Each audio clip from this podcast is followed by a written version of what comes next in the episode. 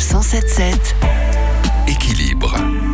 Le CES 2020 de Las Vegas a fermé ses portes il y a quelques jours. C'est le rendez-vous annuel pour avoir un aperçu du futur et notamment de la santé de demain. Et certaines entreprises françaises étaient présentes, parmi elles MySophie, une application développée notamment par Philippe Baranski qui nous présente l'intérêt de cet outil. Quand l'utilisateur euh, se connecte à MySophie, il va venir renseigner un certain nombre de données, la complémentaire santé la sécurité sociale. À partir de là, nous, on va venir agréger et fluidifier l'ensemble de ces données, qui doit quoi, à qui, quand est-ce que vous avez été remboursé, etc. Pratique donc pour euh, connaître aussi la date de votre visite chez le médecin ou chez le dentiste, suivre également les remboursements de personnes à votre charge, que ce soit vos enfants ou vos parents.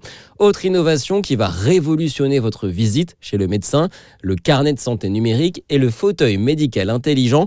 Ils sont proposés par IGIA, présentation avec Eric Ormière, directeur des opérations. On a un questionnaire intelligent qui, en fonction des réponses, pose une nouvelle question. Ce questionnaire-là permet de faire une synthèse des raisons de la visite. Et le deuxième point, on croit que aujourd'hui, compte tenu de la situation des médecins généralistes, on ne prend pas régulièrement toutes les constantes. On pense avec un fauteuil médical pouvoir prendre cinq constantes, l'attention, la température, le rythme cardiaque, la saturation en oxygène et le poids. Et tout ça est restitué ensuite au médecin généraliste lorsqu'il vous accueille dans sa salle. Et tout cela est déjà disponible aujourd'hui. Enfin, dernière innovation, la montre connectée encore plus intelligente proposée par WeThings, avec notamment deux nouvelles fonctionnalités. Mathieu Letombe, directeur général de WeThings. La première, c'est d'utiliser le capteur de rythme cardiaque pour être capable de euh, détecter euh, des irrégularités dans le rythme cardiaque cette fonctionnalité, elle va aussi servir de système d'alerte pour diagnostiquer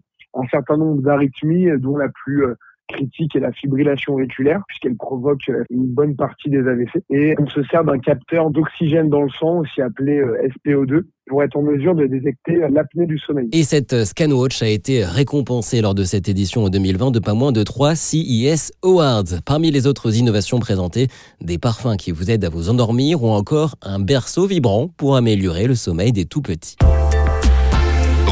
Toutes les chroniques de Sanef 177 sur sanef177.fr.